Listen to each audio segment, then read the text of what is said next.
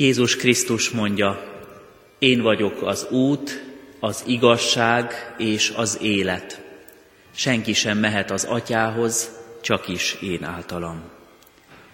Kegyelem és békesség Istentől, a mi atyánktól, és az ő egyszülött fiától, az Úr Jézus Krisztustól. Amen. Isten tiszteletünk további megáldása is, ami segítségünk, jöjjön Istentől, aki mindent teremtett, fenntart és bölcsen igazgat. Amen. Szólítsuk meg Urunkat ismét imádságban, hajtsuk meg fejünket, kérjük az ő kegyelmét, kérjük áldását, megszentelését életünkre. Istenünk, egy Zsoltárral is magasztaltunk téged. A szép időben, amikor talán egy kicsit nagyobb kedvel, derűsebben jönnek-mennek az emberek, megállunk most a te színed előtt. Megállunk, mert megállhatunk. Köszönjük neked az alkalmat és lehetőséget itt az Isten tisztelet, a templom közösségében, hogy figyelhetünk a te ígédre, kérhetjük a te tanácsodat, útmutatásodat, vezetésedet, bíztatásodat, kérhetünk tőled erőt, szeretetet, gyógyulást. Köszönjük, Urunk, hogy van lehetőség és alkalom arra, hogy téged hallgassunk, téged kérdezzünk, belőled merítsünk erőt. Köszönjük, hogy adsz időt arra, hogy odafigyeljünk a te üzenetedre. És megállunk ennek a hétnek estéjén, délutánján, hogy hálát adjunk mind azért, a csodáért, áldásért, a te szeretetednek minden jeléért, amit ennek a hétnek napjain kaptunk tőled. Köszönjük munkánkon az áldást, köszönjük, hogyha álomra hajtottuk fejünket, az éjszaka csendjében tudhattuk, hogy Te örködsz felettünk. Köszönjük, amikor hittel megérthettük, vagy megsejthettük, hogy az egész világ mindenség, a mikro- és makrokozmosz, minden látott, ismert, vagy éppen ismeretlen dolog ott van a Te kezedben biztonsággal. És jó, ha tudjuk, ha megérthettük, hogy mi is ott vagyunk a Te óvó, védő, biztonságos szeretetedben. Áld meg hát így a mi esténket, a Te szent lelkeddel vezérelj, és hallgass meg imádságunkat. Amen. Kedves testvérek, Isten ígéjét a mai napra kijelölt Ószövetségi ige szakaszunkból olvasom, Jobb könyvéből a második fejezet 11. versétől. Amikor meghallotta Jobb három barátja, hogy mennyi baj érte őt, eljöttek a lakóhelyükről, a témáni Elifáz, a Suahi Bildád és a Naámai Cófár. Megállapodtak egymással, hogy elmennek hozzá, és részvéttel vigasztalják őt. Amint azonban messziről megpillantották, alig ismertek rá. Hangosan sírni kezdtek, megszaggatták köntösüket, és port szórtak a fejükre. És mellette ültek a földön hét nap és hét éjjel, de egyik sem szólt hozzá egy szót sem, mert látták, hogy milyen nagy a fájdalma. Foglalja el a gyülekezet a helyét. Kedves testvérek, az utóbbi napokban kezdtünk bele Jobb könyvébe. Református Biblia olvasó kalauzunk szerint most az Ószövetségi ige szakasz még néhány napig Jobb könyvével fog foglalkozni. Talán sokan olvastuk a közelmúltban is ezt a könyvet. Talán nem csak akkor vesszük a kezünkbe ennek a történetét, nem csak akkor gondolunk erre a bibliai könyvre, amikor éppen a kalauz vezérel minket oda, hanem lehet, hogy tudatosan és szándékosan kilapozzuk, kikeressük az ígét, megnézzük jobb könyvének sorait. Lehet, hogy azért, mert éppen mi is olyan élethelyzetben vagyunk, amikor indokolt, hogy utána nézzünk Hogy vészelheti át az ember azt, ha mélyben van? Vagy lehet, hogy azért, mert másnak akarunk segíteni. Aki lehet, hogy hasonló állapotban, helyzetben van, mint ahogy most jobbról olvassuk. Cseri Kálmán református lelkipásztornak, igehirdetőnek több könyve is megjelent már. Számos kommentár mellett Cseri Kálmán is foglalkozik Jobb könyvével. Mit tanít a Biblia a szenvedésről? Teszi fel a kérdést az igehirdető, és az egyik nagyon érdekes kérdése, amit Jobb könyve kapcsán feszeget, boncol, hogy van-e értelmetlen szenvedés. Ha Jobb könyvét nézzük, akkor nagyon sokszor talán ezt a kérdést teszi föl az ember. Jobb könyvét elejétől a végig elolvasva az ember sok-sok kérdéssel, sok-sok leszűrt tapasztalattal, vagy talán mondjuk úgy még nagyobb kíváncsisággal marad a könyv után. Idézzük vissza ennek a megrázó könyvnek, Isten ígéjében, ennek a nagyon sok oldalról és nagyon nagy mélységeket megjáró embernek az életét. Jobbnak, aki mondjuk úgy, hogy derült égből villámcsapásként, szó szerint egyre több és több rossz hírt kap. Ha Jobbot veszük alapul, nem számíthatott arra, hogy egyik pillanatról a másikra a sátán, a gonosz megpróbálja őt. Hogy egyik pillanatról a másikra Isten teret hagy az ő életében a próbáknak. Jobb várta az ő befektetéseinek a kamathírét, várta talán azt, hogy gyermekei ö, még gazdagabbak lesznek. Talán számított arra, hogy unokák születnek, és még inkább örülhet annak, hogy nagyszülő lesz. Talán számított arra, hogy egyik vagy másik oldalról beteg lesz, de azokat is átvészeli valahogy. Ehelyett, mondjuk úgy az átlag ember átlag élete helyett egyik pillanatról a másikra sorscsapások érik. És jön a hír. Elveszítette befektetéseit, mindent, egyik pillanatról a másikra. Hajói sorra süllyednek el. A vagyona, ami hosszú időre neki és családjának biztosította volna a nyugodt megélhetést, minden hajója, minden befektetése semmi lett. Az anyagi csapások után szinte közvetlenül rögtön jött a hír, gyermekei, tíz gyermeke, egy nagy találkozón, egy családi összejövetelen voltak, és mind egyszerre ott haltak meg, szörnyű tragédia történt. Aztán ezt követően tovább súlyosbodik a helyzete. Az egzisztenciális, az anyagi csapások után, a gyász terhe után ránehezedett az egészségügyi probléma, betegség terhe is. És végül, mint egy, akiben talán utoljára bízhatott volna, felesége, élete párja, aki jóban, rosszban ígérte, hogy mellette áll majd, elpártol tőle, és utolsó mondatai így hangzanak, így látjuk a Szentírásban, azt mondja Jobbnak, a férjének, hogy átkozza meg az Istent, és inkább halljon meg. És ebben a teljes magányban, ahogy látjuk, egzisztenciális válságban, fizikai és lelki sebekkel meggyötörve, egy totális támadás sorozat célpontjaként Jobb mégis, bár megtépázva és elég megviselten, de hisz Istenben, keresi nála a választ a kérdésekre, keresi nála a megoldást, vele Istennél keresi a kiutat helyzetéből.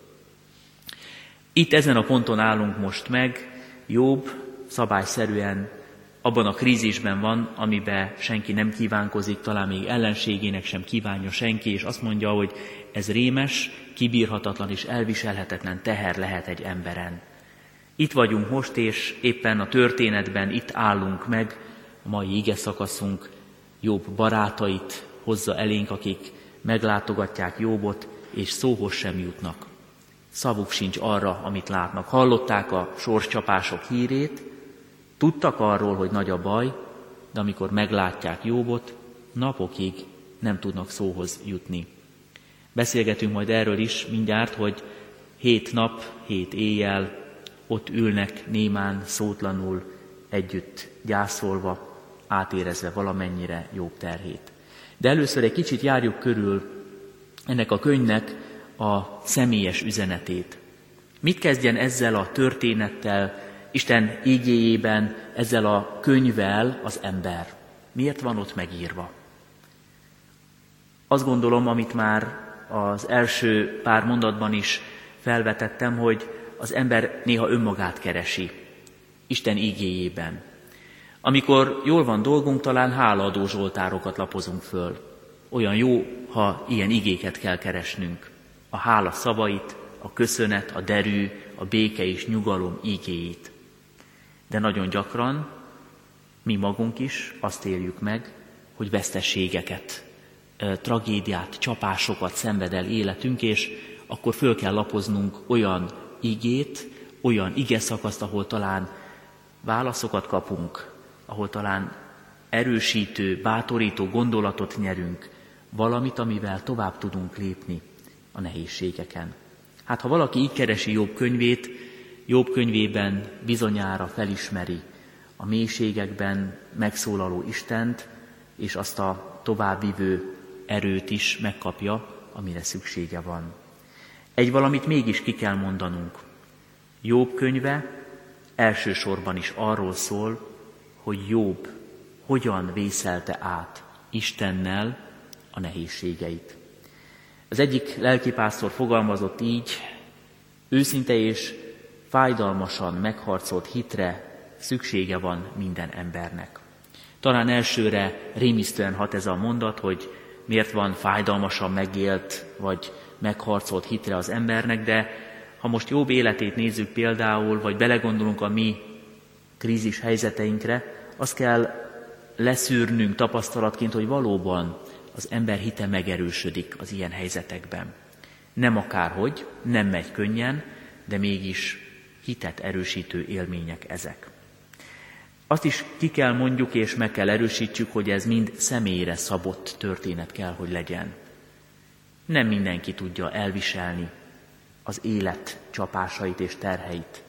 Nem mindenki viseli el egyformán a ránehezedő terheket. Van, aki kevesebb alatt is összeroppanna, van, aki sokkal több nehézséget bír el a vállán. Szoktuk azt mondani, hogy mindenkinek van keresztje, és az a kereszt személyre szabott, testre szabott, lelki értelemben ránk szabott kereszt kell, hogy legyen.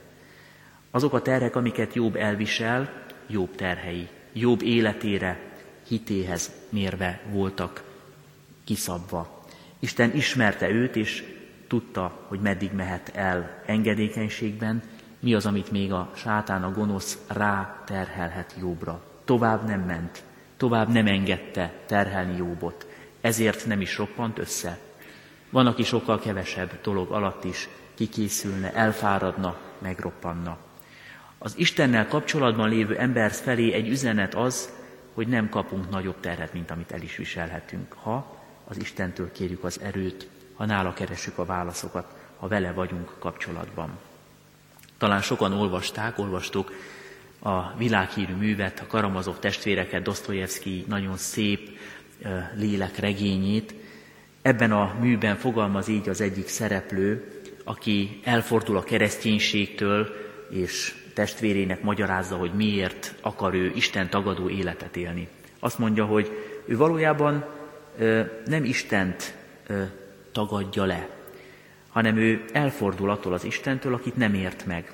Azt mondja, hogy az Isten világától akar elfordulni, mert a kínokkal teli világot nem tudja elfogadni. Erről a főszereplőről kiderül a műben, hogy valójában mások szenvedései dühítették őt fel. Nem a saját nehézségei vagy terhei fordították úgymond el őt Istentől, hanem mások miatt érezte úgy, hogy ez a világ szörnyű és igazságtalan a számára. Talán találkoztunk már olyan emberekkel, akik a maguk jó módjában, vagy viszonylagos békességében és nyugalmában elkezdték fricskázni a kereszténységet, szidni, piszkálni, káromolni, vagy éppen csak egyszerűen kritizálni a keresztény embert, a keresztény hitet, és magát Istent is. Hogy engedheti meg Isten azt, hogy, és akkor sorolják. Talán vannak ilyen kezdő mondatú, kezdő gondolatú beszélgetéseink, hogy engedheti meg Isten azt, hogy Afrikában éhezzenek, hogy itt meg ott üldözzék a keresztényeket, hogy betegen szülessen egy gyermek, hogy megbetegedjen egy ártatlan felnőtt, vagy egy látszólag tisztességes ember, hogy legyenek szegények, meg legyenek gazdagok. Ilyenkor nagyon álságos talán a helyzet, és bár nem megbántva az ilyen beszélgető partnereket, rá kell világítani arra, hogy az ő élethelyzetükben nem jogos a kérdés felvetése. Mások nevében nekik nem kellene ügyvédeskedni, nem kellene közben járni, nem kellene fölvenni mások terhét, főleg úgy nem, hogyha ők önmaguk éppen nem is vannak rossz helyzetben, nem, nincsenek olyan szituációban, amiből ők panaszra kell, hogy ö, lépjenek az Istennel szemben. És nagyon sokszor azt is látjuk, hogy ilyenkor az ember ürügyet és kifogást keres, hogy hogyan mondja meg a maga nem válaszát az Isten felé. A kérdések mindig a mi kérdéseink kell, hogy legyenek. És erre tanít minket jobb könyve is, amikor végigmegyünk ezen a nagyon nehéz és mély, sok-sok traumatikus sebbel, sok-sok lelki nehézséggel küzdő emberrel, az ő életfázisán, és elkísérve őt azt látjuk, hogy ki tudott tartani, hitben erősödve tudta végigjárni ezt az utat. Hogyan állok én az én jobbi mélységeimmel? Teszi föl egy kicsit számunkra most az ige a kérdést. Elsősorban azt kell látnunk, hogy ez mindig személyes dolog. És nagyon ö, világossá teszi számunkra az ige azt is, hogy ha én az Istennel való párbeszédben és kapcsolatban próbálom meg felfogni, feldolgozni és átvészelni ezeket a mélységeket, akkor esélyem van arra, hogy mindabból, amit átélek, talán megszenvedve, megküzdve azzal, mégis erősebben jöjjek ki. Van a fatalista elképzelés a tragédiákkal kapcsolatosan, a mélységekkel, a próbákkal kapcsolatosan, amely azt mondja, hogy fogadd el, és ne tegyél föl kérdéseket. Ha egy képzelt szituációból indulnánk ki, mondjuk egy autóbaleset szituációját hozzuk elő, akkor a fatalista gondolkodású ember az autó balesetben kiszáll az autójából, és nem tesz semmit, csak szétárja a kezét, és azt mondja, hogy ez a végzet, ez a sors akarata. Ez van, nem akarok ellene küzdeni, semmit nem tettem érte, ellene sem tehetek, sodródom az eseményekkel. Vannak olyan vallások, amelyek ehhez foghatóan gondolkodnak. Az iszlám hit például ilyen. Nem küzdenek ellene, nem tesznek semmit, nem tesznek föl kérdéseket sem, el kell fogadni, al akarta, legyen így. Ez egyfajta passzív sodródás. Aztán vannak olyan emocionális, érzelmi töltetű emberek, akik nem észszel, nem is kérdésekkel, hanem egész egyszerűen csak érzelmekkel vesznek részt az eseményekben. A képzelt példából kiindulva egy autóbalesetben például pánikba esik valaki, vagy zokog, vagy sír, vagy valamilyen formában kitörnek belőle az ő lelki rezdülései, de nem akar észsel és értelemmel utána menni annak a dolognak, hogy hogy történt, mi történt vele, és nem akarja később sem feldolgozni ezeket az eseményeket. És sorolhatnánk tovább, hogy hányféle hozzáállás létezik egy-egy mélységhez, tragédiához, nehézséghez, próbatételhez. Jobb aktívan van jelen az ő szenvedéseiben. Aktívan éli meg a veszteséget is az Istennel való folyamatos kapcsolattartásban. Dialógusban van. Akár úgy is folytathatjuk, úgy is mondhatjuk ezt a gondolatot, hogy kéz a kézben marad az Istennel. Nem biztos, hogy érti, az elején egyáltalán nem tudja feldolgozni sem, ami történt, de mégsem veszi ki a kezét az Isten kezéből. És az a megtartó szorítás, készfogás, ha ezt a hasonlatot használjuk, ez végig jelen van Jobb könyvében, a beszélgetésekben. Akkor is, amikor Jobb az értelmet keresi az egészben. Akkor is, amikor érzelmileg fejezi ki magát, hiszen sír az Isten előtt. Nagyon sokszor látjuk itt a Jobb könyvében, majd később, hogy csak elmondja az érzéseit az Istennek. Valamikor kérdéseket tesz föl neki. De ez a vertikális kapcsolat mindvégig megmarad a történetben. Ez egy nagyon fontos üzenete a keresztény ember számára, hogy ha az Isten és én, én is az Isten kapcsolatban vagyunk, akkor ebben a kapcsolatban átvészeljük azokat a nehézségeket, próbatételeket is, amelyek alatt egyedül biztosan összeroppannánk, vagy amelyeket nem tudnánk elképzelni mások esetében sem, hogy könnyen túlélnének. Jobb könyve megtanít minket beszélgetni, imádságban, aktív közösségben maradni az Istennel, és föltenni azokat a kérdéseket is, amelyekre talán nem kapunk választ, vagy nem azonnal kapunk választ, kimondani azokat a dolgokat is, amelyek nehezek, amelyek nem tartoznak talán más emberre sem, de az Isten türelmes, végighallgat, meghallgat minket, elfogadja azokat. És amikor már kipanaszkodjuk magunkat, kimondjuk a kérdéseket, elmondjuk tiltakozásunkat, érzéseinket, akkor ha nyitottak vagyunk, kapunk az Istentől választ is, útmutatást, támogatást és erőt az élethelyzetben. És hogy a másik gondolatot is kiemeljük, amiről már volt szó, mit tudunk tenni akkor, ha azért olvasjuk jobb könyvét, hogy másoknak segítsünk. Íme megjönnek a barátok. Fölsorolja jobb könyv azt is, hogy kik ők. Elifáz, Elihó, Bildát, Cófár, az ő neveik jelennek meg a Szentírásban, mint akik jobbhoz érkeznek, és jobbot segíteni akarják. Nagyon szimpatikus, ahogy megérkeznek, mert megesik a szívük barátjukon. Azonnal elhallgatnak, azonnal abban az empatikus közelségben, beleérző élethelyzetben vannak, hogy jobbot nem zaklatják, nem veregetik meg a vállát, hogy fel a fejjel, nem mondják azt, hogy lesz még jobb is, hanem vele együtt tudnak sírni. A férfiak még az ószövetségi korban sok ezer évvel ezelőtt is nehezebben nyíltak meg, nehezebb volt könnyezniük. Ma a mai társadalmunkban, itt a 21. században, itt a magyar közegben is, az egy nehéz dolog. Ha egy férfit könnyezni látunk, az már azt jelenti, hogy nagyon őszinte, nagyon nyitott, és talán ilyen értelemben azt is mondhatjuk, hogy emocionálisan gazdag, érzékeny típusú valaki. Ott is így volt a síró, zokogó, a csendben bőtölő, vigasztaló barátok látványa, az sugalja nekünk, hogy ezek a barátok őszintén próbálták megérteni Jobbot és segíteni őt. Később látjuk majd azt is, hogy vannak helytelen következtetéseik, és vannak rossz irányba elvívő gondolataik, de itt ebben a dologban jó példát mutatnak a számunkra. Talán megértették ők is, itt még ekkor, hogy Jobb az Úristennel való kapcsolatban van. Beszélgetnek. Jobb és az Isten között történik valami. Sok nyitott kérdés van, amire a választ meg kell értenie majd Jobbnak. De most még ők sem tudhatják, hogy mi a válasz a kérdésekre. Az a csend, amit itt látunk ebben a történetben, napokon keresztül termékeny és aktív csend is lehet. Hiszen sokszor éljük azt meg, hogy szavak nélkül is dolgoznak bennünk az érzések, érzelmek, suhannak a gondolatok, és bizony gazdagító dolog így az Isten el csendben lenni.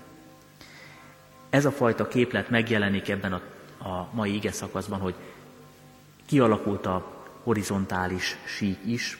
Az előbb beszéltünk arról, hogy az ember és az Isten között, az Isten és az ember között egy állandó és szoros kapocs kell, hogy legyen, és itt megjelenik a másik szál is, az ember és az ember közötti kötelék, baráti, testvéri, vigasztaló, hozzáálló, gazdagító kapcsolat.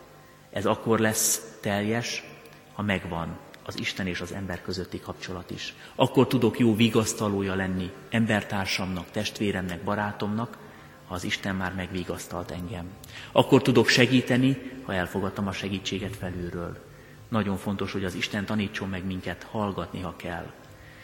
Ritkán járok rendelőkbe, ritkán jutok el úgy kórházba, hogy sokat kelljen üldögélnem és várakoznom esetleg vizitre, vagy valamilyen vizsgálatra. Mégis azt látom, hogy sokszor a beszélgetések, amiket hallhatok, úgy játszódnak le, hogy panaszkodó emberek ülnek egymás mellett.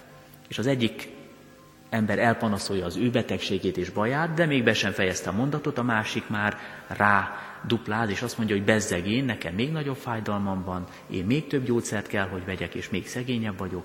És a dialógus sokszor úgy zajlik, a beteg és valóban rászoruló emberek között sokszor, hogy panaszra még nagyobb panasz a válasz.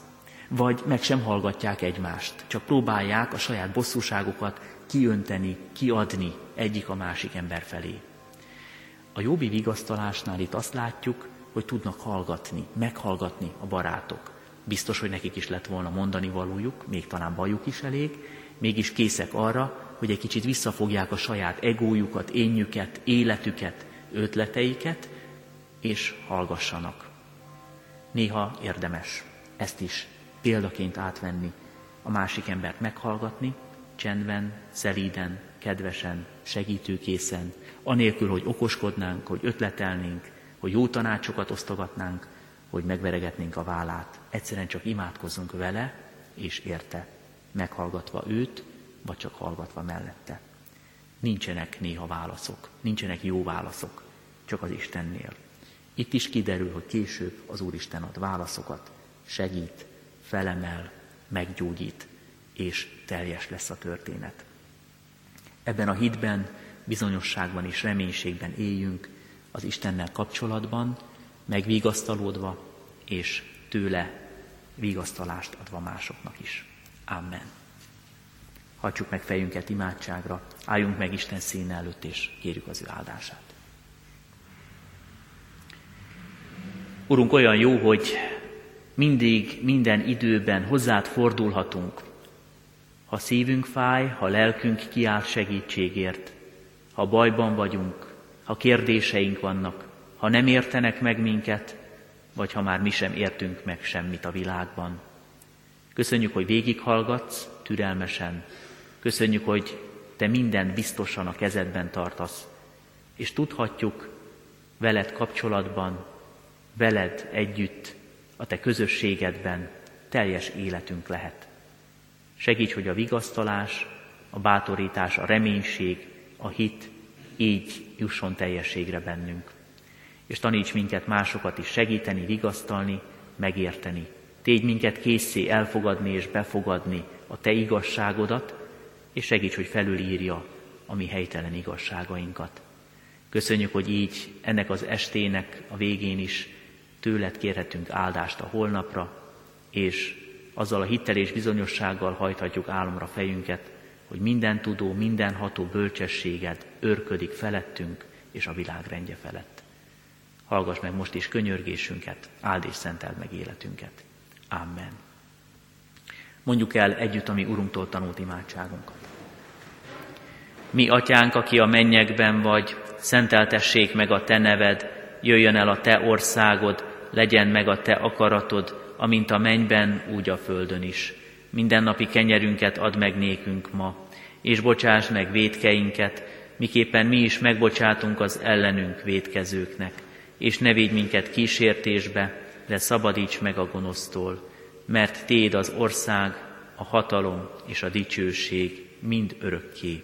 Amen. Kérjük és fogadjuk Isten áldását. Az Istennek békessége, mely minden értelmet felülhalad, őrizze meg szívünket és gondolatainkat a Krisztus Jézusban. Amen.